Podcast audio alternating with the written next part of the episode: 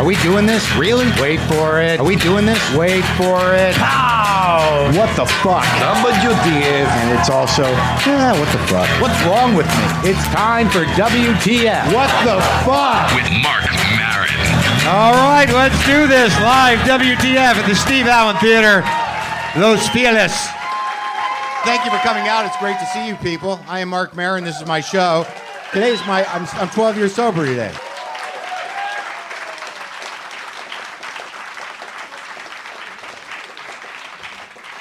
And uh, I'm not going to rest on my laurels. Um, I'm still going to panic every day about that. Because it's weird, even at 12 years sober, you know, there's those moments where you're like, oh, wouldn't that be good? Anything that's bad? How about some of that?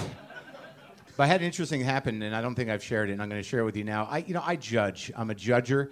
Uh, I don't like when people say don't judge, because my first thought is fuck you, don't take away my hobbies. Um, what would a day without judgment be like? I can't even imagine that, just sitting there and being like, oh, this is horrible. Oh, look at that fucking nope. oh, dude, really? With the, I can't. It'd be horrible. So I was uh, cranky and tired, and I was walking towards an elevator in Montreal uh, at the hotel, and there was a guy in front of me that was just. I, have you ever gotten angry at someone's shorts? I mean, I don't know why it happened. There was really there was nothing distinctive about the shorts that should make anyone angry, but I was walking behind this guy, just looking at him, thinking like, "What? Really? Those fucking shorts? Those aren't okay in any world." And I wear stupid shorts. I had a a problem at uh, where was that in Brooklyn? I did two shows at the Bell House. Some drunk guy came up to me and said, "You're funny, but really cargo shorts?" I don't even know what that meant. But whatever experience he had was similar to the experience I was having. And these weren't cargo shorts; they were something different. And he had a dumb T-shirt on, and I was I was literally getting angry at this guy as I was walking towards the elevator, like "fuck you and your pants." It was it was just horrible. but here's what happens. I get on the elevator and the dude turns around and he's got a scar that runs from the center of his forehead all the way around the top of his head. Yeah. And, and my first thought was like, oh, you can wear them. like, like, whatever. I don't even know what happened, but you've earned the right to wear those shorts anytime you want to. And I guess the NPR ending of that story would be, aren't we all scarred?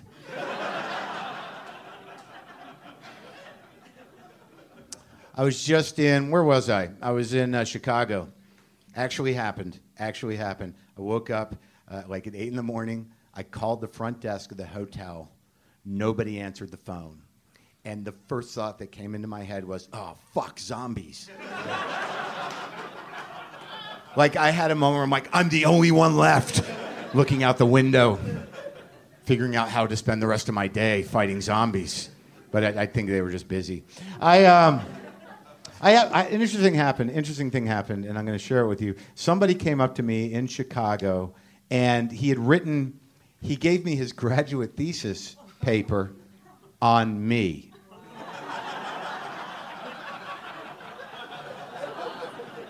now, but this is the weird thing. Like I always aspired to be a guy who could write a paper like this. Like there was nothing more than like I tried to read all those books that would enable me to do this. So I had to take this and go, thank you. I'm very excited to read it.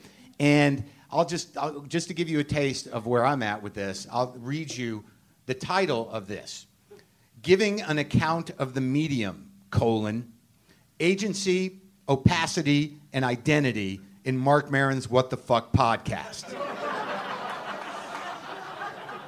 How many people are lost? I'm lost. I haven't even started this 12, this 22 page paper on me, and I can't even understand where he's going with it. So I figured maybe this will explain it. In this, the abstract, I didn't even know what an abstract is, but apparently it's something you have to write in front of a paper. I didn't make it to this level of college. But I figure surely this will clear it up for me. Abstract, colon, the rapid proliferation of online content in recent years has been produced in an era of what Zygmunt Bauman has, dis- has described as, quote, liquid modernity, unquote. In this era, identities are fluid, unstable, and always fragmented. I'm like, that's me. That's me. In this essay, I argue for a medium centered understanding of this age with specific attention given to Judith Butler's notion of agency as describing and giving an account of oneself. Through an analysis of the unvarnished accounts produced on stand up comedian Mark Maron's popular WTF podcast, I explain how one medium, the podcast, can produce a sense of agency and identic stability in an age marked by self opacity. Keywords colon agency, liquidity, opacity, medium theory, Judith Butler. Fuck, man, I'm exhausted. How can I not understand a paper written about me? A lot of footnotes, a lot of research went into this, and then I figured maybe I, I made I, I, I tried to glean something from it, but I'll just read the, the conclusion. This is great. This is great. I'm going to put the, this first this first sentence is going to go in my press kit. If nothing else, WTF points to the dangers of dystopian notions of postmodernism that, according to Doug Kellner and Steven Best, 1997, quote, fail to theorize important counter tendencies, contradictions, and forms of resistance, unquote. And that's on page 262 of whatever the fuck he's talking about. A postmodern medium based paradigm of the agentic artist should instead do as Kellner and Best suggest and, quote, see the universe and human agency as active, dynamic, spontaneous, and creative. God damn it. Let me turn my phone off. How, I wonder if he's, how he's going to explain that when he listens to this show. That was modernity chiming in.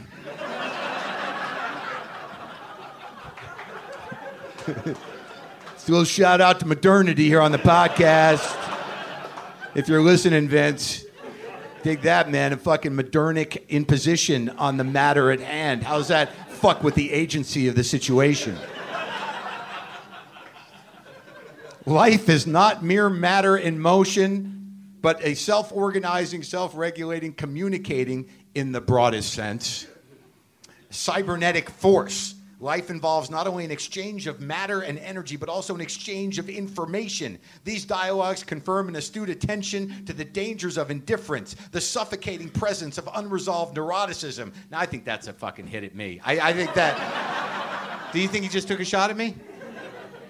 Pre- unresolved neuroticism. Are we supposed to resolve it? Um, and the interpersonal tumult that festers when left unattended. Hey, fuck you, man. I am attending. WTF provides a forum through which the liquid agent finds their anchor points. Thank God. I, I mean, I'm so happy that's happening. Leading to exchanges of information that cool the nerves and calm the anxieties of those making their living on the fringe. Whew, I'm just glad that I'm doing that. Now, now this sort of summed up exactly what he said. This is an email that just says, Thank you. Uh, and it says, For being a person of integrity who obliterates the bullshit of contrived human narrative. You're awesome. See, why couldn't he have just written that? I think that's exactly what he was trying to say. C- contrived human narrative. Where's that in the agency discussion of modernity? I um, okay. Quick emails, then we're going to move it along. Danny McBride, subject line, book that shit because where the fuck did that come from, right? right. where the fuck did that guy come from? Dreamtime, WTF. Hey, Mark, I don't know if you give uh, much interpretive weight to dreams, but I recently had an amusing yet slightly disturbing one that I'm taking as a sign I maybe need to slow down on my WTF intake. In the dream, I'm in the middle of what appears to be a medieval war zone. Chaos is going on everywhere around me, but my attention turns acutely towards a small group of people who are off to the side using a catapult to, large, to launch large flaming objects up a hill. To my surprise, you were the one leading this outfit. And quite effectively, I might add. As each projectile seemed to connect directly with its intended targets, bursting whoever they were into blinding silhouettes of fire. After every hit, you'd let out this bellowing cry that was pitched at such a range it sounded like a deranged laughter. I'm not sure whether you're on the good side or the bad side of this conflict. All I can say is that you seem to be really enjoying it. And though it kind of freaked the fuck out of me because I've listened to your podcast so often, I was able to just sort of shrug it off and say to myself in the dream, oh, that's just Mark being Mark. Anywho, thought I'd share. Love the work you're doing. Best regards, Jacob. I'm not going to read the one about the Robert Fripp guitar camp. Did you just fall asleep in the middle of me saying that? Some guy wants me to go to Robert Fripp guitar camp. I couldn't imagine a more tedious, horrendously pompous, elitist bit of business. I went to the Guitar Circle of Europe for beginners, lots of contact with Robert Fripp. I had contact with him once, and he was an asshole. I was on an airplane. Him. But I, I'm over it. It was a long time ago. You know, I, you know, I, I said, "Hey, you're Robert Fripp," because I used to listen to the Brian Eno records and the David Bowie records, and he's a great guitar player. And he was like, you know, he just dismissed me. Yeah. And then on the way out, out of the airplane, he asked me to get his jacket and apologized. How is that not fucked up? All right. Like we're buddies now. All right. The. Uh, here we go. The total cost, including room and board, is about 750 euro. They might have one in Boston in March, but it would be be better to go abroad. In my humble opinion, you should go. It's like a cult. How is that a selling point? For instance, volunteers wash the dishes, and before you can go, you're required to stand in a circle for two minutes of silence. I made a joke about this, but they all they take they all take everything very seriously. I found it inspiration inspirational, even though I never felt like one of them. There was also a lot of meditation, silence, Alexander technique, and Tai Chi. the food is vegetarian, and your waste comes out all liquid. What am I supposed to do at the end of that? Oh shit, that last part sold me. I'm on my way to diarrhea camp with Robert Fripp.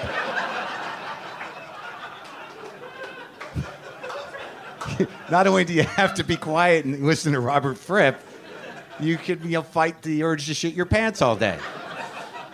How does that not sound like a good time? Who wouldn't want to be part of that cult? Incessant noodling and the possibility of explosive diarrhea.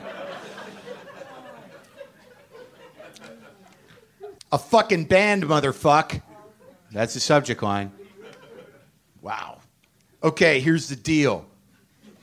I'm 25 and I'm a drummer and I've got nothing to fucking do. Fuck the podcast, let's make a band. A fucking kick ass rock band. Okay, don't fuck the podcast, it's really great, but on the side, we could be pulling in some serious cash.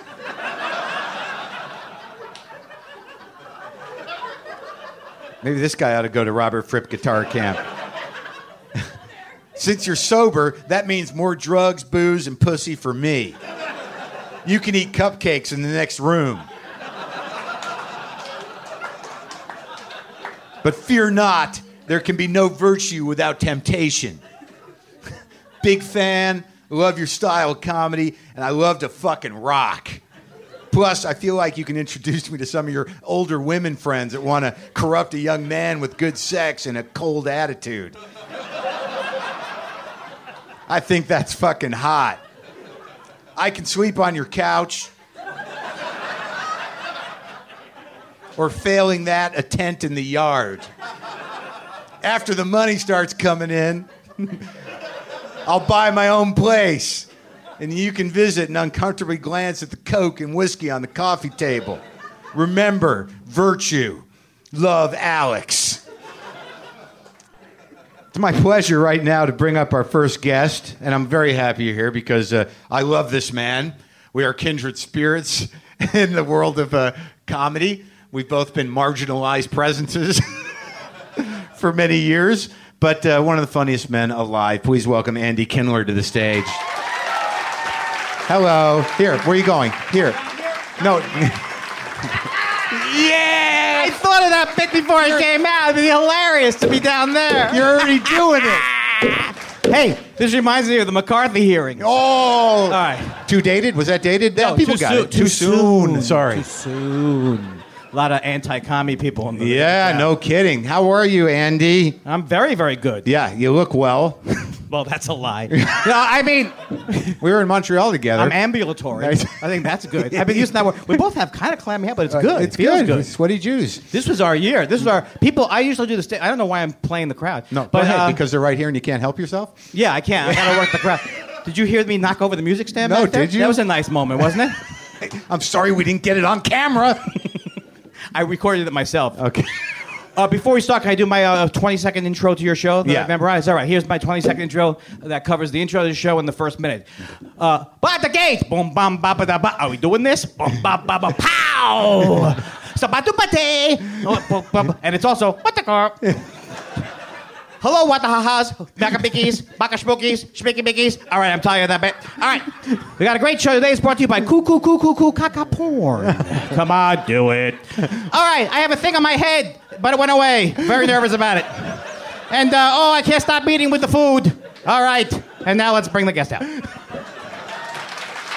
Bing bang ba ba da boom. Bing. I listen to every show twice. Twice. Do you want to go to Robert Fripp guitar camp? I, I wouldn't mind going to a guitar camp. But- yeah, Wait, but- did you say? I thought it was Robert Cray on the plane. Who was on the plane? On no, the plane? Robert Fripp from King Crimson and from, Oh. the, from the Bowie albums and from his work uh, with uh, Brian Eno, uh, ambient music number one through 907. I missed all that. The last kind of. Really? Here, let me recapture for you. Yeah. It's Brian. It's more like Brian Eno, though. isn't Yeah, it? but that was Yeah. Fripp in the background. You didn't hear it?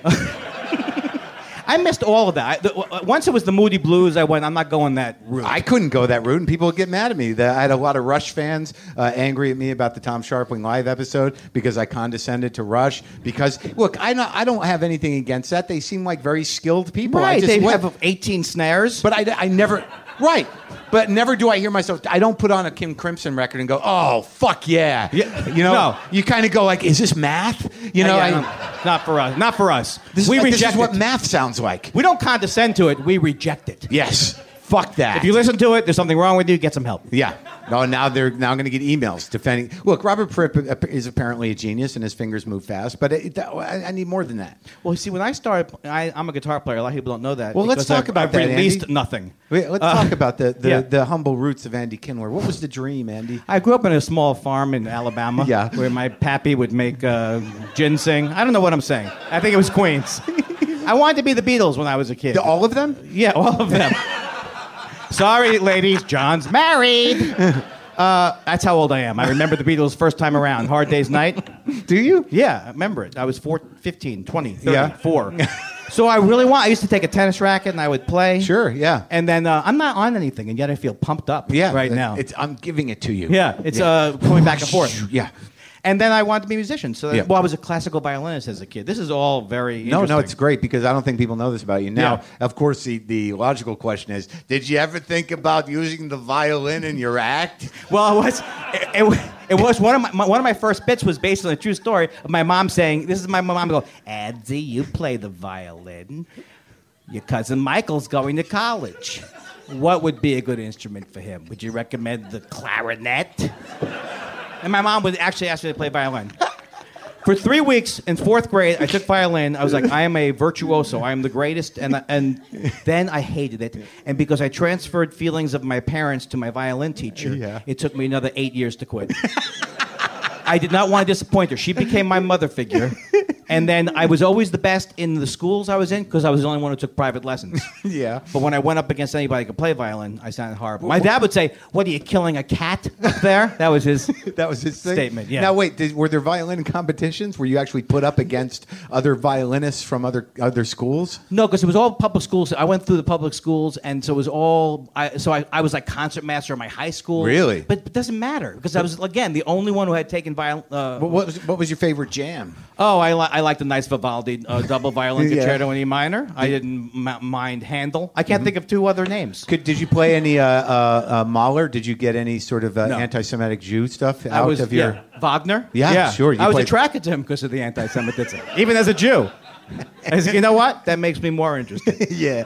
And then the guitar came, and you said, "This is good. I good." love that. Then Yeah. the guitar, and I wanted to be Bob Dylan, and I played guitar, and I, uh, was in ba- I was in bands, but they always had the worst names. I was in, Like in what? I was a Grateful Dead type bands. Sure. Yeah, we, we once spent a, an, an evening in a car uh, on some road gig listening to the Grateful Dead for like an hour. And I'm not embarrassed to say that I love. I love. the I'm not Grateful embarrassed. I'm not. I, I think I'm a little embarrassed that we enjoyed ourselves so much. I was a deadhead. You were, Well, not like you know, No, I'm not like like, going around like- like, uh, waving and uh, but you, you were like, did you wear a bandana at times? mostly the drug part. Yeah. so uh, let me ask you a question. When you went to a Dead show, you were on what drugs? Mushrooms, perhaps? My character, the comedian you're Yeah, talking about, no, I- yes, he was on mushrooms and things like that. I w- I went in the time. I'm not kidding. Well, sometimes I am kidding, but uh, I would go to these places, and I remember we went to Englishtown, New Jersey, and, and I get off the th- uh, the car, and the guy goes, t- he has a hand. He opens up his hand. There's eight. He goes, take three. They're weak. And I didn't even know what they were. All I knew was two wouldn't be enough. That's the kind of thing I used to do. And then we do whippets on the way home. It was fantastic. Did you Whippets, they don't out- know from it. Did you figure out what they did? no, I, don't, I think they were bogus. I once uh, picked up a hitchhiker going to a, a Dead show, and he was an evil hippie. Oh, that's the worst. I saw this dude do this, and, it, and I didn't know what to do about it. He sat there, you know, he, we, we, he glommed onto me and my brother. He borrowed sixty dollars. He stayed in our hotel room, and before the show, and he wore a bandana, and he was kind of like, you know, I love the dead, but I'm also Satan, you know, and. Um, But he sat there ripping the end, ripping match like a. He took a book of matches, right, paper matches. And he started ripping pieces off, and he's and I'm like, "What are you doing?" He's like, "These, this is acid. I'm going to sell these for six dollars a tab." Oh, just uh, completely They were, nothing. they were matches. so it was worse th- and not as bad as the brown. But what was I supposed to do in that juncture? He ruined everything, and I wanted nothing to do with him because now somehow or another I was responsible for this evil asshole selling people fake acid. It was probably better for the people, you know. that Ultimately. they didn't go have a bad trip? Yeah, but I I wish I had hung around to see if anyone got off on the matches because that happens. But you, you know, a lot of it wasn't so bad. I mean, the Grateful Dead kind of had a good vibe to them, but then there was always that whole. There was always The like circus. A, there was like a devil scene in uh, all of rock Dude, and roll. when there's a 50 year old man who hasn't lived in a house for He's 30 glomming years, on. Right, yeah, yeah, exactly. And you know he's got this weird thousand yard stare that you know like he just like that weird hippie evil fucking. why are you talking about Phil Lesh this way? That's ridic- it's ridiculous. No, it's like those those guys you see at the top of the hate who took Jim Morrison's advice in the '60s and broke on through to the other side. Right, right, Didn't, yeah. Didn't make note of the door back, and they just sort of drain you of your life essence without Yeah. you knowing it. Yeah, there's a lot of those. They didn't know it was a song. It's a song. It was one of his songs. He also was the Lizard King. Did you change into a lizard at some point? But I'm, so you ended up doing comedy, and we're all grateful for that. Do you still play? every well, day? one time, uh, the, my worst experience was I was in a, I was I always had these horrible uh, names of bands, and so uh, they were just the worst names. We were in Like a band what? once called Transfusion, which we went, which we thought was we're going beyond fusion. Yeah. But we couldn't play fusion. So what are we talking about? It's complete nonsense. But people thought we were a heavy metal band. So they, we were at this. This is the worst experience. I was at a club, and when they kept saying "turn it up," Yeah. and then they hated us, and then uh, the club owner, uh, and I was trying to joke with the crowd, and the Yeah. club owner passed up a note that said, "Cut the chatter." and that's where you knew the chatter was where you wanted to be. well, I didn't know stand-up would happen. I just knew music wasn't right then. Can I just tell you that I was in a band for about three weeks in high school. We knew about four songs, and I had business cards printed up. Because all the bands, uh, all the But wait, wait, you know what the name of the band was? what is that? Change. It's because it works on so many different levels. Yeah. change in your pocket. Change. I was in the band called Ch Ch Ch Ch Changes. Couldn't put that all on a business card. I was in a band called Merging Traffic. Like I didn't know there was a band named Traffic. No, you were not. Don't say Jesus. It's a, it's wor- It is worse than that. Where yield yield. I mean, it was like that kind of a thing. what was I thinking? I could not come up with a band. I was in a band briefly. I think it was really the same band. We were just, you know, we liked. I had a guitar strap made at a leather place that said the Midnight Ramblers on it. Is that like from the Allman Brothers? no, it's from the Rolling Stones. But the, the guy who thought of the name Change said that sounds like a country band. I'm still in Change. If you want to be in the Midnight Ramblers, you can be in the Midnight Ramblers. So we were kind of two bands. I was in my own band, and the other guy. There were only three of us. We didn't have a bass player. It doesn't fucking matter. We had business cards. Well, that's but that's the thing. I mean, when before you know what you want to do, I mean, I I like I like to think that if I did music again, if Yeah. things don't work out, Yeah. uh, like they're working out great. No, uh, I wouldn't go. I go inside out. That was the problem. It was like you'd spend four months coming up with the you know Yeah, the clothing name, and yeah. the name The and clothing. What'd you wear? Not really. the Okay. clothing. Did you wear spandex? We, we all had T-shirts. I was a terrible time period. It was right when the I got into the Talking Heads, but it was right before them. And, Yeah. uh, but yet I wasn't playing music that cutting edge. So, so yeah. I was playing Fleetwood Mackie type stuff. Did you have a Jewish mullet? I never did. I, avo- I avoided that. But I did have. I had hippie hair at one point. Like Big Jewfro? No, look at my hair, Mark. Do I look What? like I have a Jewfro? Did, did people say things like, "Ah, Kindler, Kindler's here"? Yeah. Well, I wasn't like a stoner guy. I wasn't like Fast Times. I know you. You worked at All American Burger. That wasn't you. that was not me. Did you have a good time in Montreal? I really did. Okay. You know, uh, I always get nervous for that. I get so nervous because I do the speech where I talk about what's wrong with the industry, Yeah. and then I, and then a couple months before the speech, I uh, I just go through. I have things that I look at, and should I go after this person? Should I go after that person? Then this rage that comes out. Do you think you could repeat a joke from the speech for me? You think? uh, I mean, li- like, I'd like to hear the. If you could, I'd love to hear the BJ Novak joke again. oh, okay. I was giving out State of the Industry Awards because it was based on the Comedy Central Awards, which Yeah. they just decided to have an award show, and they was like Best Comedy Channel, Comedy Central. How'd that happen? so I had the I came up with the State of the Industry Awards, and one and the first award was the Perseverance Award, and that goes to B.J. Novak because he was unemployed for the entire plane ride out from Boston after he graduated from Harvard. The entire plane flight for seven hours, he didn't know what was going on. No Wi-Fi back then. He was in limbo. and then uh, the Magician of the Year, Mike Birbiglia. I don't know what he's doing, but it works. Can't see the wires. Andy Kindler, ladies and gentlemen. Yeah. And you can, you know, you can chime in if you'd like. I'll be, I'll be very polite. This next gentleman's very funny. He uh, he opens uh, for Louis C.K. on occasion. Uh, he also writes for Parks and Recreation. He also wrote for the Sarah Silverman program. And uh, I thought he was kind of a dick at first, but I like him a lot now. Please welcome Harris Wittels. What a dick. Oh, you were right. Your first impression was right. Thanks for having me. Um, Did that did that make you uncomfortable? Like when I say that because I real well, I'm, I'm wondering at what point you thought I was Dick and then when it, it changed. I think it was because I didn't know who you were and you were funny. Right. And, There- uh, thank you. There's the rumor Yeah, that you, yeah. you hate you hate young. You No, hate young oh, people. you heard a rumor the that I ru- hate young yeah, comics? Oh, he, he, he's, you're going to go on the show. He hates you. Really? Yeah. I don't think it's hate. I think what I experience is. Um, so, what are you laughing? At? Have you ever at, had a good? Have you ever? There's not been one story in all of the podcasts where he said, "Initially, I thought you loved me, Mark." Has that ever happened?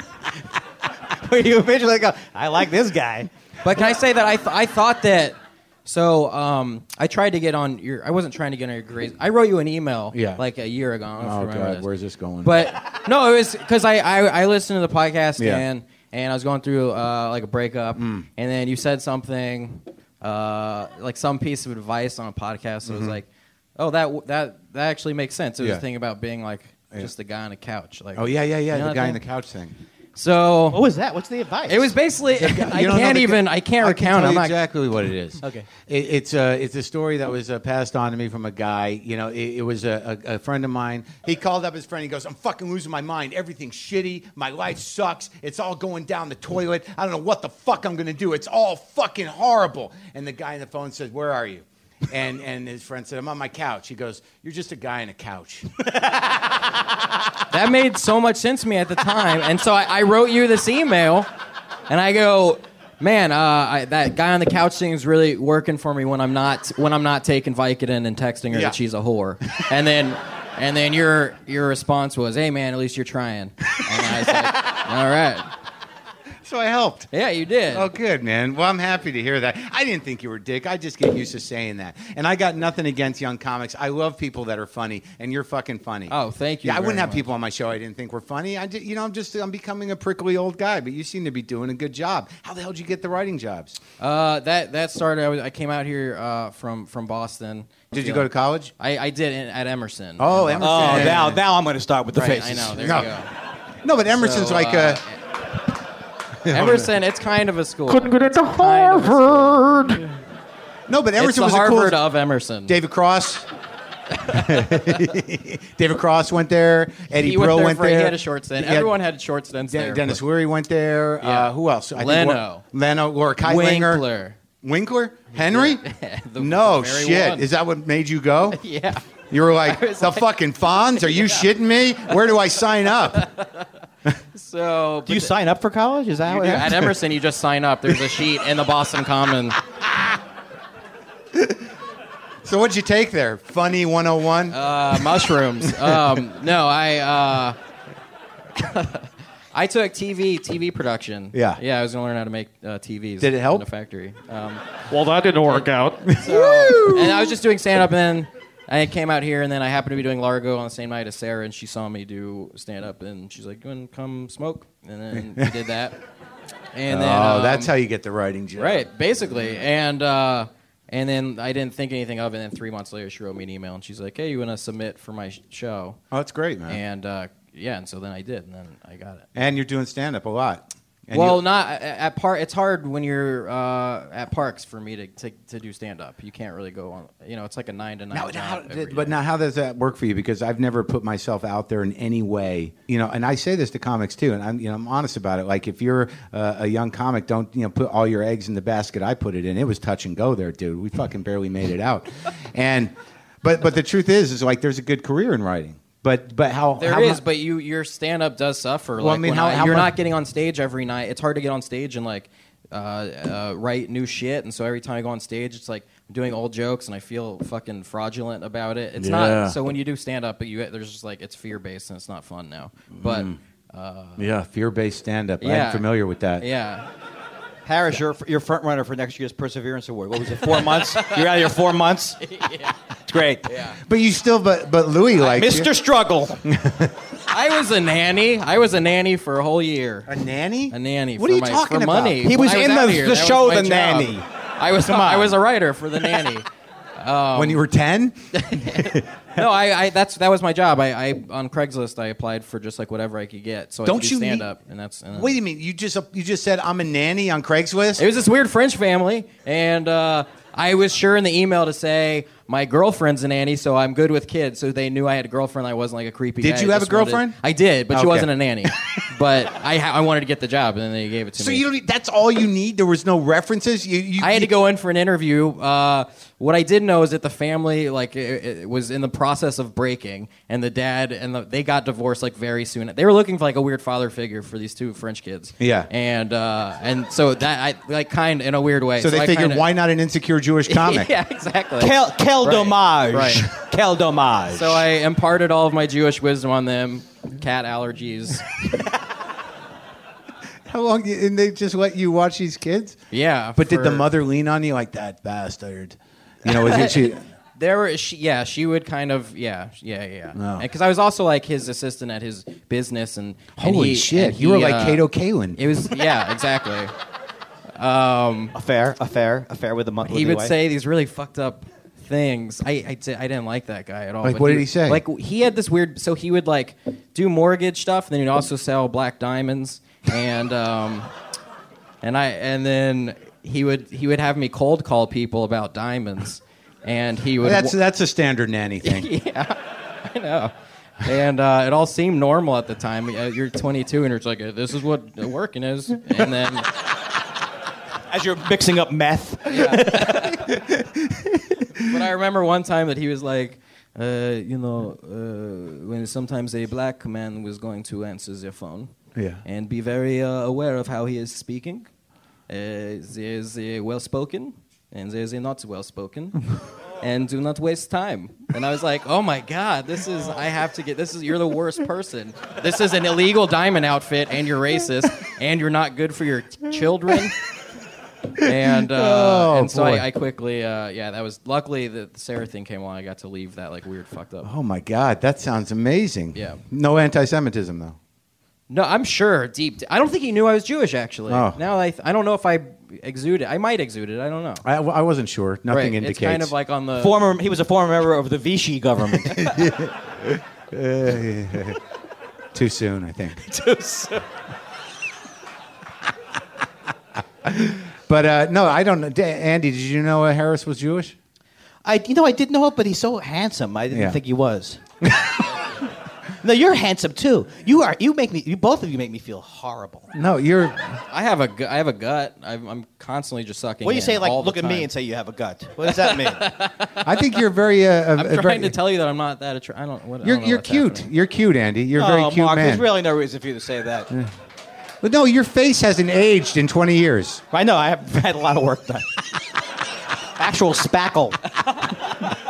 All right, so wait now. You but Louis takes you out. I know Louis. How's that experience for you? Uh, that was all. I the the first time that I went out with him, I got a call that night. Uh, from we have the same manager. He was performing in. manager once. Well, okay. We're not going to talk about it. But no, there's no, there's no. I got nothing but good feelings now. I'm, I'm, I'm over everything. That I'm over the Holocaust, the divorce. I'm, I'm You over thinking there's any justice in the world, and, and, and I'm done with resenting anything. It's all right now is what's happening. Tomorrow I'm getting my nose operated on. Go ahead. you can stay upset about the Holocaust. That's, Okay, you true, right. That's not People one of those things that you need. To I don't need to get, get, over closure that. On. Yeah. No, I don't. I Ah, don't. I finally I got don't- closure on the Holocaust. People do what they do. You got to accept it. yeah. can't can't change anybody. You have to change. They don't have to Yeah, change. yeah. All right, so Louis calls you and goes, uh, No, he- uh, is this Harris? he hit the, the guy called me and um and he was like, "Yeah, there's a he's playing this weird place in San Luis Obispo. Is that a place? Yeah, San Luis Obispo, yeah. Yeah, it was this weird roadhouse. I and opened then- for uh, Keith Robinson there in 1989. Thank you. Go ahead. There you go. Was that when he was Same had the place. fade? Yes. See, I listened to every episode. Okay. And uh, and then I, I went and I met Louis beforehand. I was very nervous. I was a fan of Louis, and Yeah. this place seemed kind of rough. It was just like this weird. There's a lot of locals, and it was a roadside theater, and and um, A but I- roadside theater. You saying that like what they're, where they're I don't know what that means. I don't know what a ro- it was like. It felt like um, a place comedy like uh, Roadhouse or something. oh, you know, okay. like it was Oh. just, like it seemed like Yeah, yeah, yeah. like that sort of thing. Uh-huh. And uh, but I did fine. And then afterwards, Louis uh, was basically like, "Don't use your fucking notebook." Like he told me not to use. I had a notebook out there, I, Yeah. and- which I learned that night to not use a notebook. I didn't know that until Right. then. He, did he And, hit your um, hand? Bad. Yeah, and, and but I took it as the truth, and then I, I got rid of it because it was coming from Louis, and I was like, yeah, I guess I shouldn't use a notebook. And then he wrote this thing on a special thing, you know that? Yeah, that special thing, yeah. And he Yeah. wrote this thing wh- which was very weird and it was flattering. It was also, but he he just basically critiqued my performance. It was, it, I didn't know why he did it, but he, Mm-hmm. he got on a special thing and he goes, "I'd like to just review Harris Wittels now." he did this on a blog. On a AST blog. is like a, it's a big uh, comedy nerd blog. Yeah, And wh- and how'd that go? and uh, he just went. He was like, I first saw Harris. He had glad. I thought he was just a little nerd, and that this audience was gonna eat him alive. And uh, and so he was just talking, and I was like, oh man, so that's what he thought of me. And uh, and then, but he did okay. I think he's gonna be a strong comic once he stops talking about uh, weed and jerking off. And uh, but that was my life experience. That's still my life experience. I don't know when that's gonna change or if that'll change. Still, like it's the same subject matter, just different jokes. So I feel like I am kind of letting him down in a way. But I you just have to write what you know, and that's. Well, but no, I mean, I think that if you I was just, at a Phish concert last night, and I, I oh my god, yeah, I mean, really? Yeah so- yeah, some groggy. See, I, me and uh, Andy are dead guys. I That's don't, what I was just hearing. That. Yeah, with the And Phish so thing, I don't yeah, understand the kindred. Phish thing. Yeah. Well, I think what you got to do is maybe uh, what Louis is saying is lose the weed jokes and expand the jerking off jokes. Right.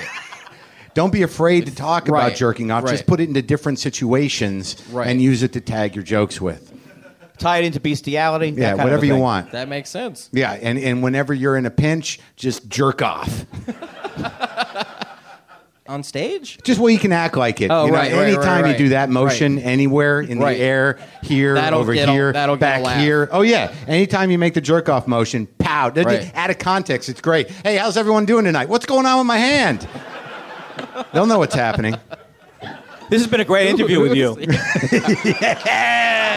Harris Wittels, ladies Oh, and gentlemen.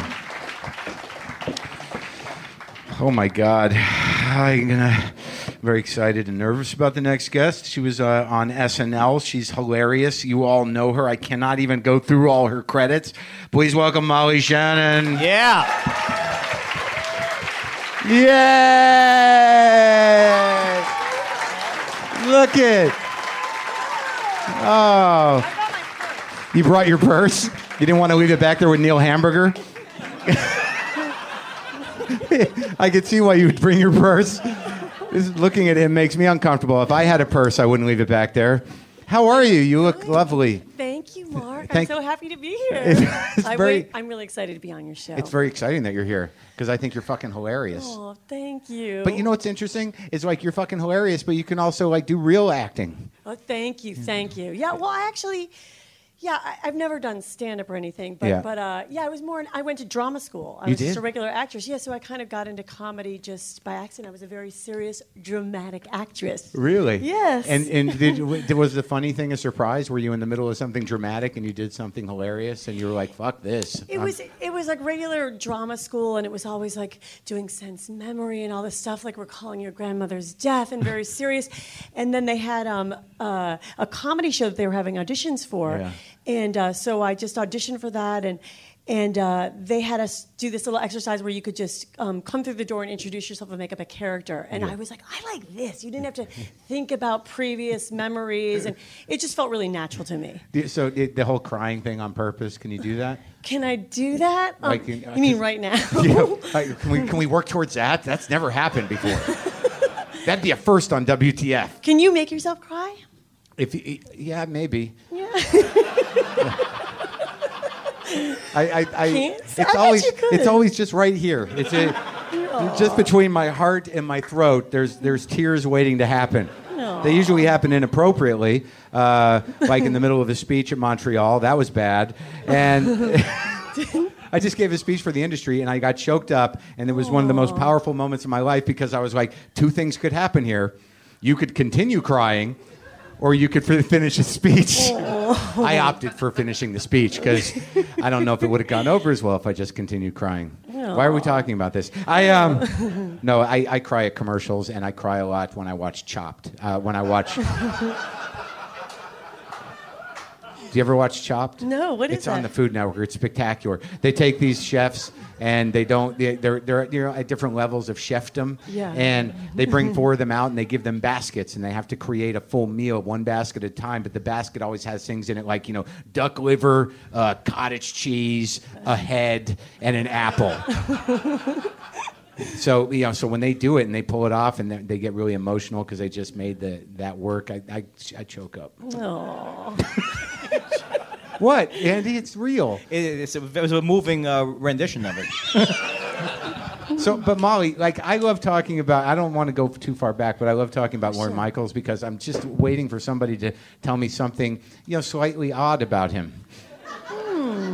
I know. I've listened to you in the interviews. You'd like to ask about him. I want. So- I want to interview him so bad. You Be- do? yeah, because be I. great. I- he's he's actually a great interview. I'm sure he'd love to Yeah, talk. he's very I, I, serious. I just need closure, man. Okay, so what do you need closure about? So so just tell me the the why do you need closure? Why'd he hurt me? Hmm.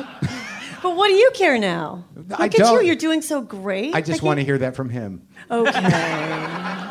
he gets that from a lot of people. Yeah? Yeah, he has like a, a father. You know, I think a lot of people But need for me, he's, he's like the father that left me and abandoned me after saying that he, he, he brought me into a room and says, Oh, I might be your father.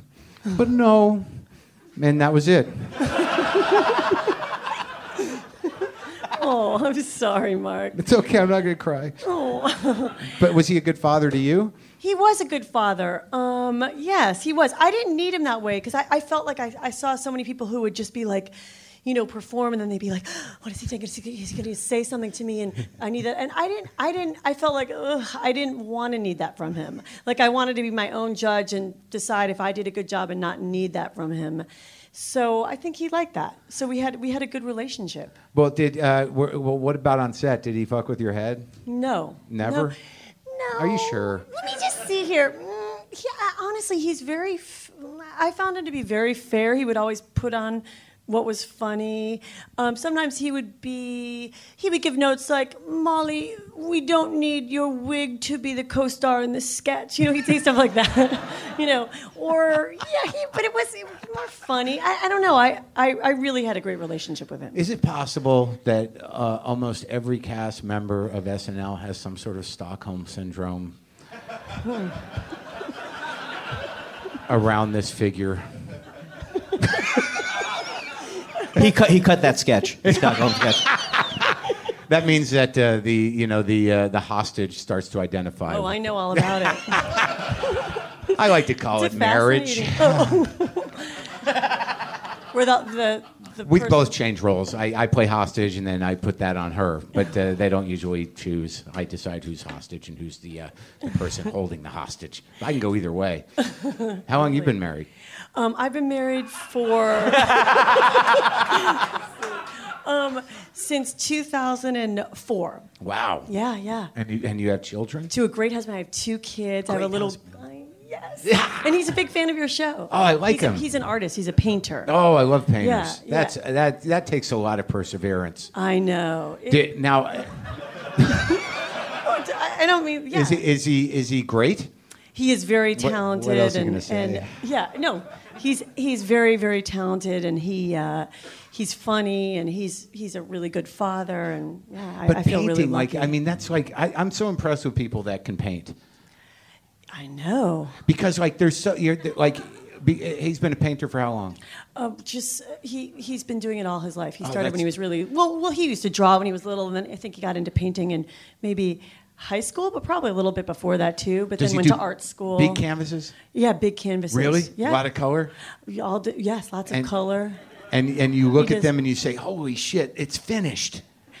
Well, it's interesting because it's just it's so different. Yeah, I think it's so different than showbiz where it's so collaborative. There's so many people. It's just him, and and that's it. It's over when it's done. It's it's all him, and you know, so it's very amazing. different that way. Yeah. So he paints at the house like he's got a studio. he has a studio, and we used to live in New York, so he did shows there. He showed at Bellwether, and he and now he's doing shows here, and he curates shows. And Holy fuck, and, that's uh, like the real world of art. yeah.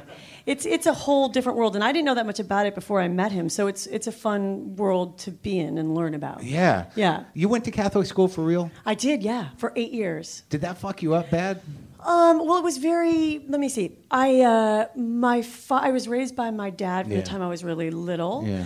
My we were in a really bad car accident when I was really little. I was four, and my dad was driving, and my mom was killed, and my little sister who was three, and my cousin. Hmm. So it was very hard on my dad. He had to recover. He he was very badly injured, so we went to live with my aunt. So it was very complicated. It was a lot of sadness from a very young age. Yeah. But then also, my dad was like a real survivor. He he was uh, he he drank when we were little, but then he got into recovery. Oh, good. Um, I think it was that generation of you know he was very Catholic, but repressed in a lot of ways. So there was some sadness with that. But but but he was also really charismatic and fun and Yeah. would do anything, and he was real wild. So it and and and really Like what? Oh God, That was like such a cra- great buildup. Like we're going to go on the roller coaster with no seatbelts. like we, we would do crazy stuff like we would go to the airport and we'd be like let's take a you know a mystery trip and we would have no you know no suitcases or anything and it was when they had those those airlines where you could pay right on the airplane do you Yeah, you didn't, that? have, you didn't have to. People's uh, Express You didn't have to even uh, fly under your name in the old days. Yeah, You could yeah. Any, Yeah. anybody's name. So you could yeah, it was completely. So we would go to the airport, pick a city, and uh, just fly to the city, and then borrow clothes when we got there, or buy clothes, like crazy stuff. And I call, and my dad would call in sick for me to school, like very eccentric, sounds crazy. like a great father. Come on, fuck school. We're going on an airplane. he had depression, and I think he would also could be really he'd go up and down. Sure, So I, I that's exciting. So I think he had fun. I have one of those. It's very exciting. Yeah, like yeah. what- like you literally went to cities and you just not you didn't have clothes, so you'd buy clothes. yeah, I borrow a bathing suit from the woman that worked behind the counter, and you know, like crazy, crazy stuff like that. And then I hopped a plane when I was 12. We told my dad, me and my friend Ann, we're like, we're gonna hop a plane to New York, and he was like, uh, he dared us. Yeah. So we How went old to the, were you? We were like 12. Oh, good. That's so we, good. We, we went to the airport and we had ballet outfits on and we put our hair in buns and we wanted to look really innocent. And this was again when flying was really easy. You didn't need your ticket to get through. You di- Apparently, you didn't need an adult either. No, uh, and we told my dad, and we were just like, we saw there were two flights. We were either going to go to San Francisco or New York, and we thought, oh, let's go to the New, New York. It's leaving early, so we went. We said to the stewardess, we just want to say goodbye to my sister. Can we go on the plane? And she was like, sure. And then she let us on, and it was a really empty flight because it was out of Cleveland, Ohio. Yeah. And we sat back there, and then all of a sudden you just hear like, the plane takes off. we were like. And we had like little ballet outfits and buns, and I was like, "Hail Mary, full of grace, the Lord is with thee, blessed art thou amongst women, blessed the fruit of thy womb, Jesus, Holy Mary, Mother God, pray for sinners now, the hour of our death." um, And then the, the stewardess that had given us permission to to go say goodbye to, bye to my sister came by to ask if, if we wanted snacks or beverages, and she was like, "Can I get you ladies something to eat?" She looked like she was like, "Oh motherfucker," you know. So she. Uh, so we, we wondered if we were going to get in trouble, but she ended up not telling anyone. And then when we landed in New York City, she was like, "Bye, ladies. Have a nice trip."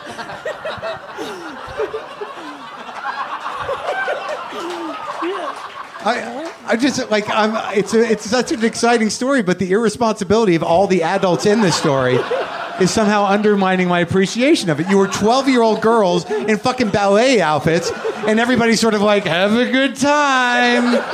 What world was that? It was a crazy world. What did you do in New York? And now you're gonna say we got drunk and we went to a. Well, again, because I had a crazy childhood, we called my dad. We were like, "We did it!" And he was like, "Oh, Dad, Molly, oh, geez, we'll try to." So basically, he couldn't Try to say- what? He didn't know what to do. He said, "Try to see if you could stay. Go find a hotel that you could stay in." Oh my God. Me and Mary, my sister, will come meet you. We'll drive there.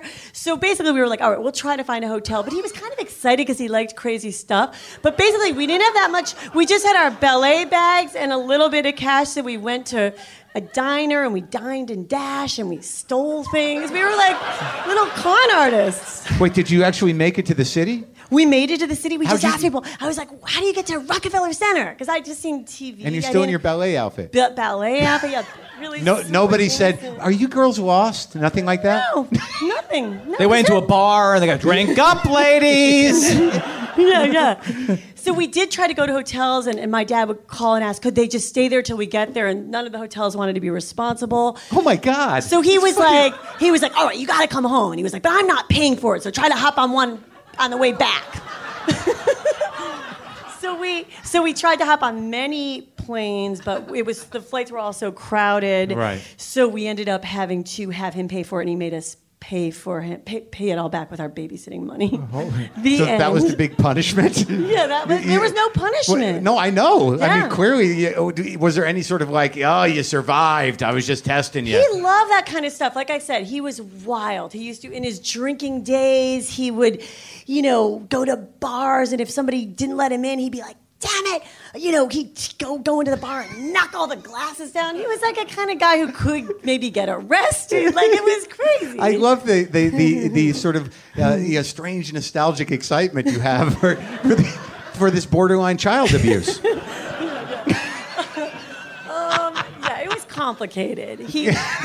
oh, now you're going to say that? Yeah, there's just one story that's complicated. Nothing, but, But he was also a very loving parent. I think it's, Yeah. it's complicated. You No, know, he was yeah. also really supportive and kind of made me feel like I could do anything. And and uh, so in that way, it felt really free and wild. But then, but then in other ways, I had to learn the rules of like how regular people live and, From you other know- people, I'm Yeah, from other it. people. Yeah. Yeah, like professionals, like people you pay. yeah. You know what I mean? I do know what you mean. I have them in my life. Uh, well, not so A man right or a woman? I talked to Richard Lewis for an hour and a half, and I think that covered me for about three years. like I just bond. I, I talk to comedians. That's what I do. That's how I get And help. They really, yeah. yeah, yeah, it's a, yeah. It, it works pretty well. I mean, you know, I still, uh, uh, uh, I, I, I'm about to talk about myself again. Oh, I love hearing about your childhood. My my parents would leave me at home to get away. They wouldn't be like, you know, you. Well, they'd send me to camp and stuff. That and it took me a long time to realize that was just to get us out of the house. You know, did you go to camp? Um, mm, you didn't have to. You just I went, to wherever the Catholic fuck you wanted to. just once. Yeah, we I could do whatever. What is the Catholic thing, man? Did it, does it propel you to be bad? Uh, like when you're Catholic, it seems like does it make you want to be dirty and filthy? Hmm, That's a good question. We're all Jews here. I thought it was. I thought it was really weird having to be a girl and go to. T- we, we would have to go tell our sins to a priest, to confession, Oh, yeah. and uh, and I remember, and then we had to do face to face confessions, and I, mm. I just thought that was so weird. Yeah. So I would go in and say like, you know, I masturbated, but I thought I didn't really feel bad about it. But then I kept going back to the same one. I was like. Father, forgive me for sin. I masturbated again. Again? And it was just kind Like of like the same uh, day? Like I thought this is so maybe, but I thought I thought this is You just like go into the back of the church and do it and come back like I'm back.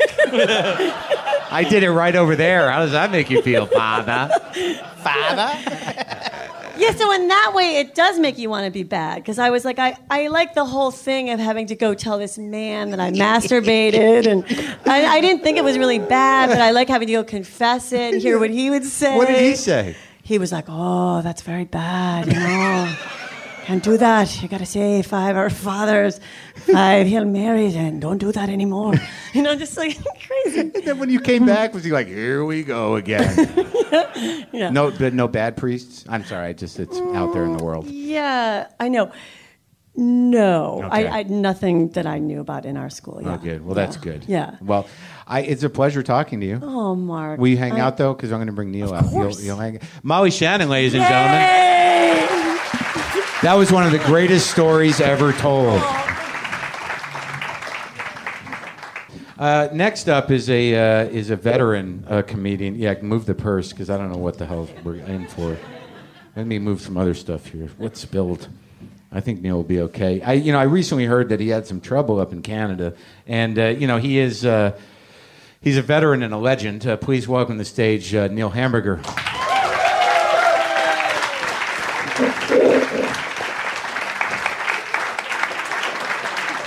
I'm sorry. Yeah, you, you got enough. You got enough water? Or? yeah, Is that the wrong entrance? yeah. I don't know even where how the hell you found that entrance. Yeah. The Hi, friends. Do you, do you know Hi, Mr. Folks. Hamburger. How you doing, Andy? Yeah, Okay, everyone, everyone knows each other. I, uh, I'm, I'm thrilled that you're here. I've been uh, uh, watching your work for a few years. And uh, I guess the first thing we should cover is uh, did, do you ever think about getting that cough fixed? Or? There's nothing wrong with a cough. This is a good cough. I was uh, using this cough for a cartoon series. They needed a good cough. Why do I want to get that fixed? you do and I'm cough- out of work. You do cough voiceover work? I did some today for Disney. Yeah. Yeah. Mickey Mouse is very sick, and the guy that, that does his voice can't get a good cough. So they called me in. I'll never get this fixed. That's good, man. So what what what the hell happened up in Canada? I, I heard Oh, boy. Oh, boy. this is a, tr- a true thing.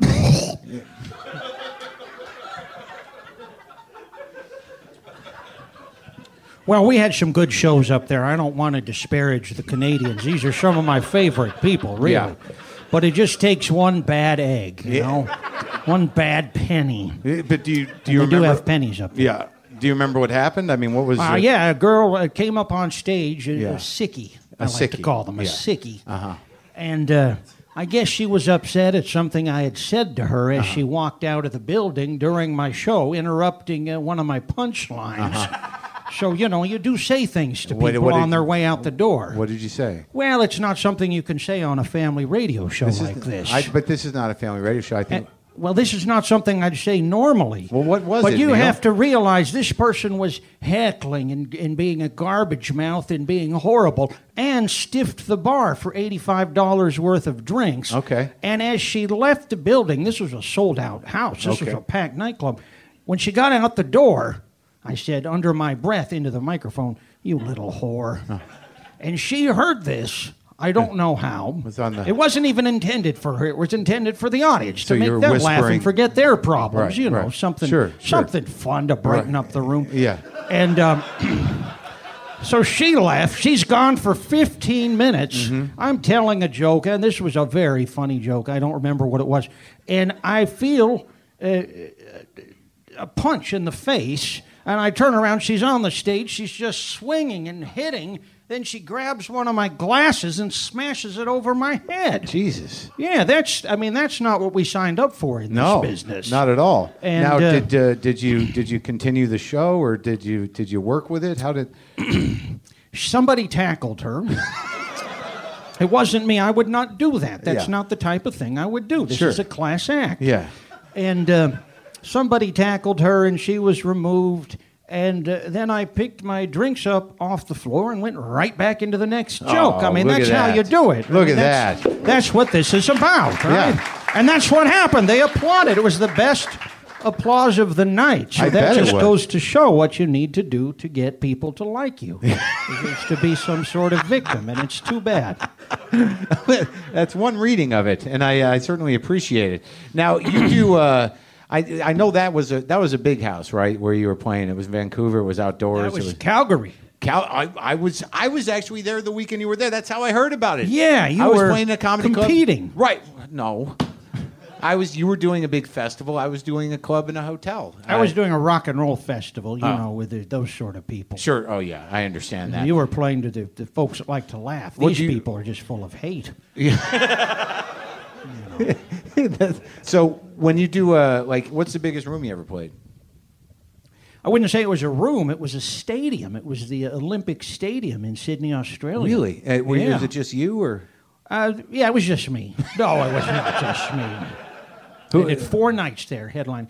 No, it was a big one of these, uh, one of these horrible rock and roll shows. You know, you had all these horrible the Foo Fighters. Has anyone heard this music? Oh my! You don't like the Foo God. Fighters? Oh my God! It was bad. it was real bad. And um, What kind of music do you like? well, you know, I like uh, the Tommy Dorsey Orchestra. I like the Jimmy Dorsey Orchestra. I like Bow Wow Wow is one of my favorites. Oh, they have some good songs, guys. Come Yeah. on. Didn't they do a cover of uh, "I Want Candy"? Wasn't that They the did, but that wasn't their best work. That was just the hit, you know. oh, they did more than that one. Oh, yeah. they have a whole series of songs about uh, illegal home taping and how it's what you should do. Yeah, that, they had several songs on the topic. So you're at the Sydney Opera, was it Stadium? The Olympics, they built it for the 2000 Olympics. Oh, so I mean, it's big. Oh, yeah. So now, do you do well? No, it was a disaster. I mean, there are people throwing shoes and coins and rocks, and I mean, it was awful. Does this happen to you everywhere you go? No, it's just the bigger shows, you know. Well, what, now what, what's the transition to a small room like? well, we did a show uh, in Tasmania, which uh, I don't know if you folks know this. It's not that far from Sydney. Uh-huh. And uh, at a little pizza parlor, Ah. about two weeks later, I think we had eight people there. Is that what And, uh, so? prefer? But that's that's actually harder because when you have 60, 70,000 people, Yeah. you're just looking out at a sea of pigs. you know, you hate them and they hate you. But when it's eight people, you're looking into their faces, you're seeing their eyes. Everything you do wrong, you can feel their response to it. It's very painful. What is the perfect performance situation for you? One where you get uh, paid more than uh, you know a couple of pizzas and, and ten bucks. Anything like that is perfect. Do you, like Molly? Kaja, Kajagoogoo? Yeah. You like Kajagoogoo? I mean, I've seen their name on shirts and things.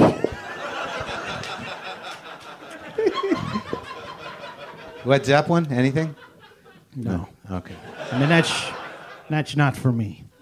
Now, when you started doing stand up, what when was that?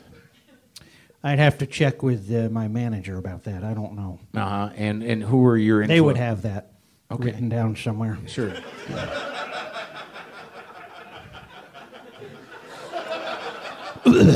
yeah. and uh, who were? No, I'm doing it. Feels good. That's not. as Yeah, good. right? Yeah. That's what I've been telling people. Who who were your influences? I mean, you know, what made you? Well, it's pretty obvious. Uh, Abbott and Costello, uh, Laurel and Hardy, the Mm-hmm. Sure. Ritz Brothers, Andrew Dice Clay, uh, all the all the old time legends Mm-hmm. that defined our generation. now, what about TV work, Neil? I mean, is that something that you want, or Something that you do get occasionally. I Yeah. mean, it's better than pizza parlor work. I Sure. can tell you that much. well, but what would be the perfect vehicle for you? I I mean, not. Uh, we're doing uh, a bowling show, trying to sell a bowling show, you know, to get kids interested in bowling again. Something of that nature. Sure. Sure. Uh, I had a game show. We did a game show with Tim and Eric. Oh, okay. Did a whole pilot for this thing, and Uh-huh. I'll tell you what, it was not well regarded by the uh, by the folks that paid to have it made. Disaster. What went wrong? I don't know. I thought we had everything there. I mean, it, we had balls and we had lights, and I had a muscle woman as my sidekick, and uh, it was really something. But uh, the folks at Adult Swim said, "Oh." Don't don't ever mention this again. They didn't give us a, another chance to re-edit it, you know, to cut out the, the slow parts or the fast parts or whatever it is. They they're all souped up on God knows what. I don't know if they wanted more flashy lights or what they wanted, but they just said this is dead. Don't talk about it to us ever again. Do you, do do you still talk to Tim and Eric? Oh yeah, all the time. I know those guys. Yeah, I, they don't want to come on the show. Oh really? Yeah, I don't know what that's about. Well, you you know you got to get some uh, better snacks backstage. huh? Yeah, no, you've got a problem with that. That's terrible. I mean, you go down to even at the 99 cent only, you can get some good things. You know. I didn't. I didn't. Okay. Oh, it makes all the difference, folks. So snacks is where it's at. I think so. So if you get to a club or you get to a show and they don't have the proper snacks, you're fucking. That's it. no, it's more like if they do have the proper snacks, I'm very happy, but I don't expect them. Uh huh. And I they weren't here. No, I know they weren't here. I put some beer back there. Yeah, that's not a snack. It is I to mean, some people. Well, those people have problems.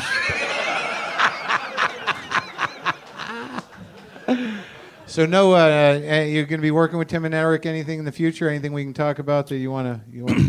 I hope so. We did a big tour last year. That was a hell of a time. You know? Uh-huh. Yeah. And uh, I think they're interesting. sometimes Tim and I play trivia. We have a little trivia team answering questions, that type of thing. Yeah, I, I like Tim and Eric because like uh, I don't want to just leave a, an interesting hanging because Oh, I they're don't the like that best. word. But uh, yeah, they they do like they they fuck with me on like a deeper level than I even understand. Do you find which is- that's happening? Well, I just enjoy their company. And they're very, very nice people. So we very have a warm different and, and experience. generous and, and very, very funny. You'll always laugh uh, when you're in their hands. Andy, what, what's on your mind? Well, um, maybe you could shop that show somewhere else. Does it sound the, the game show? Have You thought want to shop it for me? You got some? Well, yeah, I'm well. Yeah, I think you because uh, no one liked. I mean, we liked it. A couple people liked it, but not the people that counted. What, what was the idea of the game show? What did you win, and what was how did it was it played? He won a trip to, uh, I think it was Elko, Nevada. yeah. Were you too slick? Were you too slick? Was that? Did you get that kind of note? Too slick, too clean? No, No? they didn't like the lighting. they didn't like the lighting. I don't know why that wouldn't go with a trip to Elko. We had some good lighting people involved. That's, you know, that's that's a red herring when someone says they don't like the lighting. That's a Trojan horse. Yeah, Because the lighting was good, better than in this room. I'll tell you. This is a good thing. This is a podcast. Yeah. Because you can't see anything. I Yeah. nearly broke my goddamn neck going up the stairs. well, we'll have somebody walk you out. No, thank you. Neil Hamburger, ladies and gentlemen. Molly Shannon, Harris Wittels, Andy Kindler. You guys are great.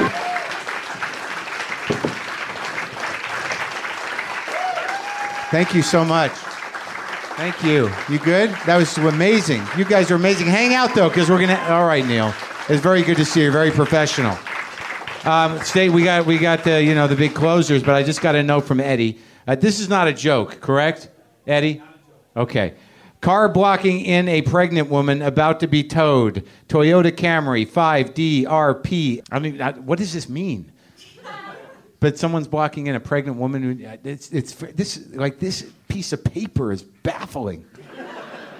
Like I don't even know what this looks like. Does this make sense to anybody? Whoever's got that Camry, go get it because there's a pregnant woman involved, and that, that's all that's here. That's all the information I have. This is the most cryptic thing. What is, car blocking in a pregnant woman? Did, did you just picture her just standing there?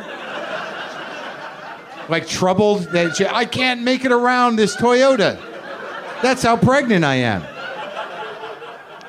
But this is a real thing, so if any of that made sense to, you, uh, please take care of that. Please welcome to the stage, uh, in, a, in a unique twist, uh, you know, we're, we're, we're coming in on the end here. You know how this works. Uh, Jim Earl, who I have a tremendous deal uh, amount of respect for as a writer and as a performer, occasionally likes to do long form improv uh, using maybe a couple of uh, just household objects, I believe. So please welcome Jim Earl uh, to the stage. How are you? You grab one of those mics down there. I don't. Do you need room or? This is uh, this is this is fine. Thank you so much. Thank you, Mark, for having me here on this uh, great occasion. 12 years of, uh, 12 years. Sobriety. Thank you. Okay. Thank you very much. Thank you. of uh, being a buzzkill. Anyway, Okay, just thank you everyone for having me here uh, for the next 20 minutes. Is that really? I will be performing long orm- form improv uh, utilizing two everyday ordinary household objects. One, a bottle of water, Yeah. and B, this chair. But I need some help from you. I need a location. Elko, Nevada. Poughkeepsie. Here we go. Using the three items Elko, Nevada, in Poughkeepsie, bottled water, and a chair, I will perform long form improv for you tonight.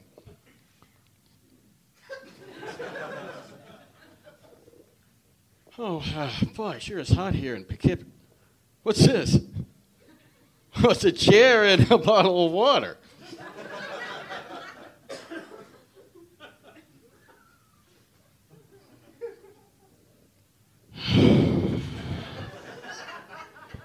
Uh, I can't do this. What happened?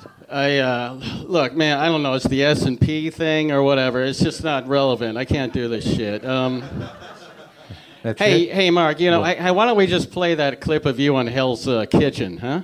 You have a quick. Oh, sure. Yeah, Jim. yeah. Yeah. Okay, let's do it.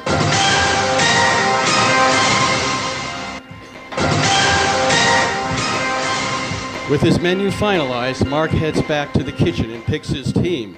My first selection is Jillian. I picked Jillian because she reminds me of my twin sister.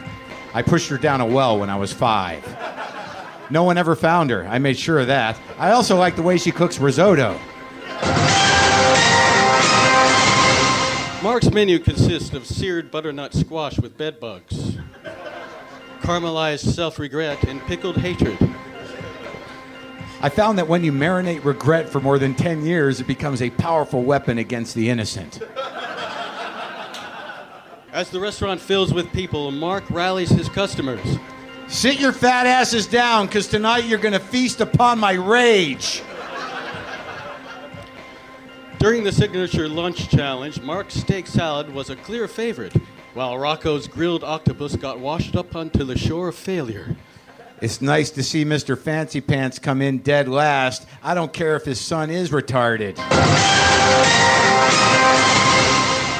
Mark's classic menu pays off, but the orders are stacking up. I'm an open wound. My ever changing facial hair keeps me from getting a sitcom. Who used all the bacon bits? The pressure mounts, and two years later, Mark has a flashback at his da- dad's funeral. Crusty spaghetti. Where's the fucking garnish? Meanwhile, back in Hell's Kitchen, in the present, You cows. Two years from now, I'm to ruin my dad's funeral and yell, Crusty spaghetti. Where's the fucking garnish? two years later, again at his dad's funeral, I can't believe I'm stuck in this annoying joke loop. Where, where's the fucking garnish? although Mark is clearly snapping, it doesn't affect his keen palate. When I taste, I'm trying to feel the texture. That's how I know it's pancetta. Plus, I'm floating outside my body, peering into the mouth of Satan.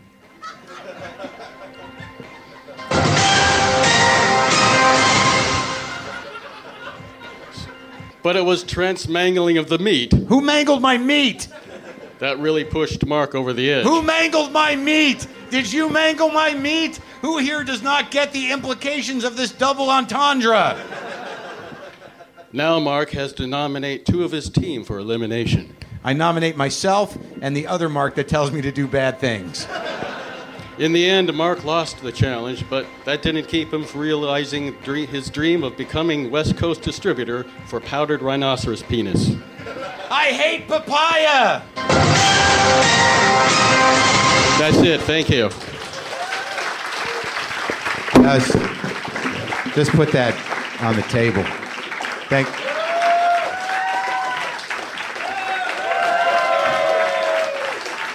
The wonderful Jim Earl.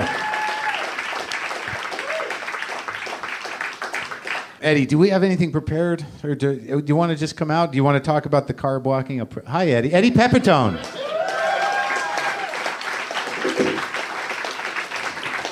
Uh, how you doing? I'm good, man. I didn't get to talk to you because you weren't here when I started the show, and I don't know where that leaves us. Well, oh, we were supposed to talk before the show. No, I don't give a I shit, got- one way or the- other. Let me tell Oh, this right, audience. all right, all right. So uh, I fucking leave. I, I live in North Hollywood, and that's not to come at you that I live in the NoHo Arts District. it's beautiful. They paint the streets there. The crosswalks are painted different colors, and then they call it the NoHo Arts District, and that's the area I live in. So it's gorgeous. Anyway, I fucking get on. I get on the 101. Yeah, yeah, yeah. And you know, here's the here's one of the things that suck about living in LA. You know, if you're over the hill, and the 101, there was a huge accident. So Oh. what I did, I fucking, I'm brilliant. Oh, is that a phone? Oh. Great, great. Wait for Eddie before the fucking. That didn't happen the whole show, correct? No, they waited for you. Yeah, yeah. Call me when Pepitone's on. He's he's close to the edge. and I am close to the edge, so it's so.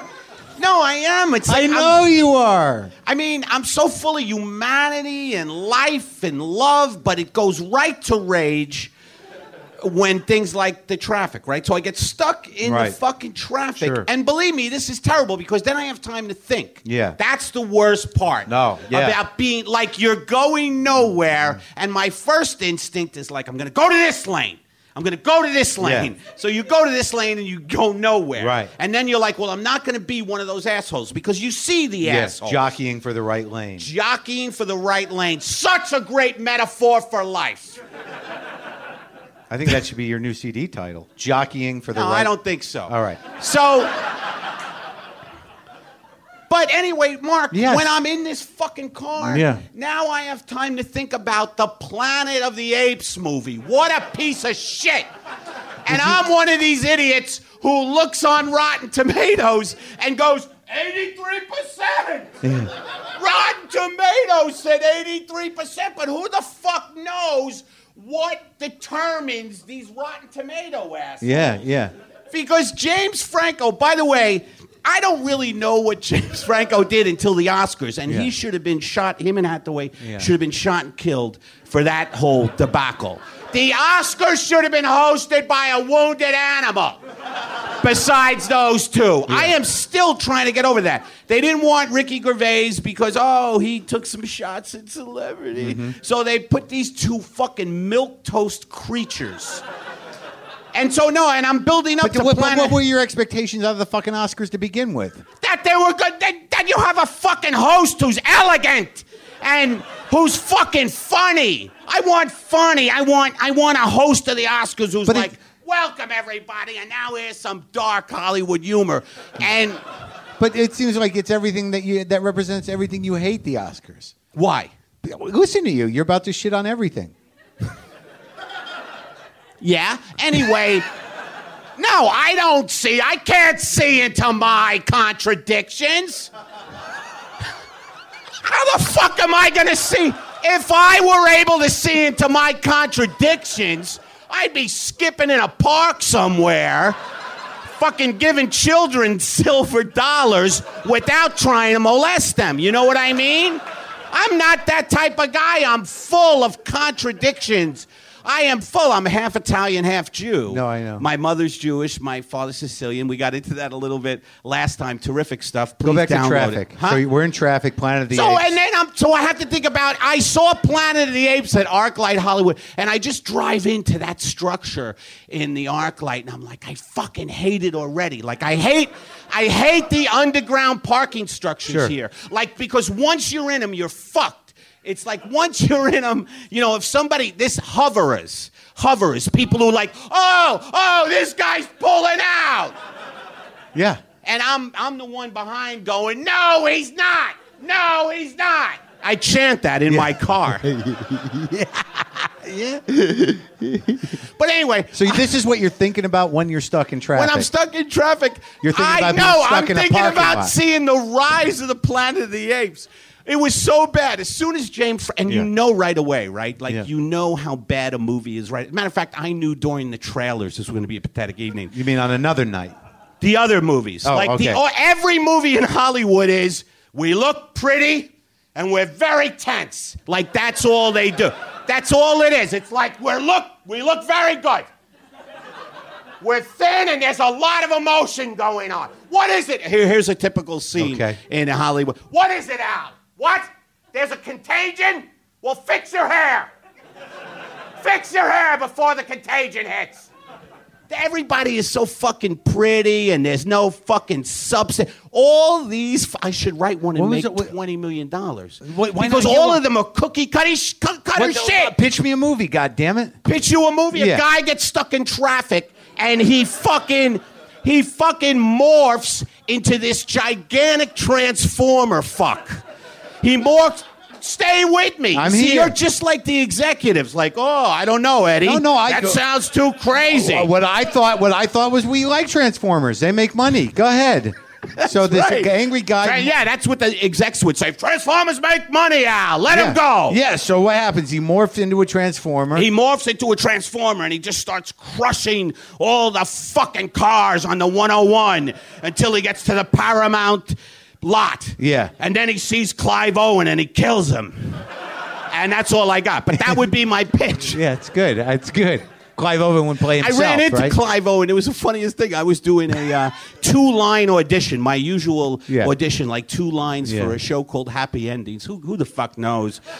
And so I knew I wasn't going to get it, but I, I walked through the lot, and there's Clive Owen on his cell phone, and I just wanted to scream out because he's very small. Yeah. I just wanted to scream out, You're tiny! I don't know why. That was my instinct. like to attack him. What did you say instead? Nothing. hey, I know this town. I played it very cool. He he was on his cell, and I gave him one of these. I know who you are. Yeah. I'm, Like- I'm someone myself. Yeah. Do you think he received that? Do you think he felt that? I would hope he received that. And you know, I am such a fucking egomaniacal Mm. lunatic that I turned around to see if he was looking at me like, like if he maybe had a moment like, who was that fucking guy? he probably did, Was- but it wasn't that tone. What? was- he probably did have that moment, but it was more like, who was that fucking guy? He's so small, though. When you see how small Clive Owen is, you just want to go, fuck you. Fuck you, Owen. You're too small, but they make them look big with these fucking apple boxes. Who the fuck knows? Hey, give Clive another apple box. And you know, and then he overthrows the government in whatever movie. now I want to go to the movies with you. Un- What? Know, no, I, I don't want to be a movie date. Look, and then no, I don't. You know, oh, we're going to a movie. like if we went to the movies, would you put? Would you be like? Would we have a seat between us, or would you sit right next to me? I would say right next to each See, other. so what's wrong with that? Nothing at all. Then why you got to shit on it before it even happens? Hmm, I don't know. I thought I thought you were fucking with me. Oh, Anyway, no, because I would like to, you know, before we go to a movie, maybe we have coffee. Anyway, I don't.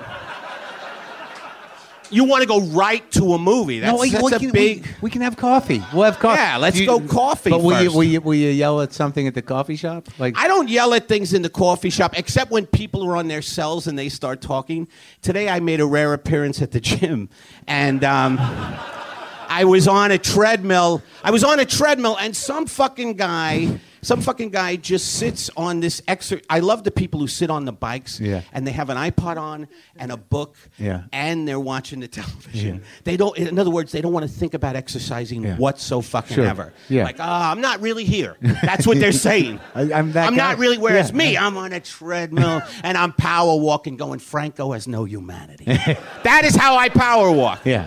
You know, I'm just like Franco Yeah. has no humanity. He's just this pretty boy fuck who looks at the camera with all the other pretty boy fucks in this pretty boy fucking town, and I gotta fucking claw my way for a two line audition for Happy Endings. Anyway, So that's how you work out. that's how I work out. Eddie Pepitone, right, ladies and gentlemen. Lovely. Eddie Pepitone, Jim Earl, Molly Shannon, Harris Wittels, Neil Hamburger, Andy Kindler. Kick on the music. Thank you for coming for live WTF. And uh, I'll sign things out there. and I'll say hello. And you're a great audience, and I, I really appreciate you. Thank you.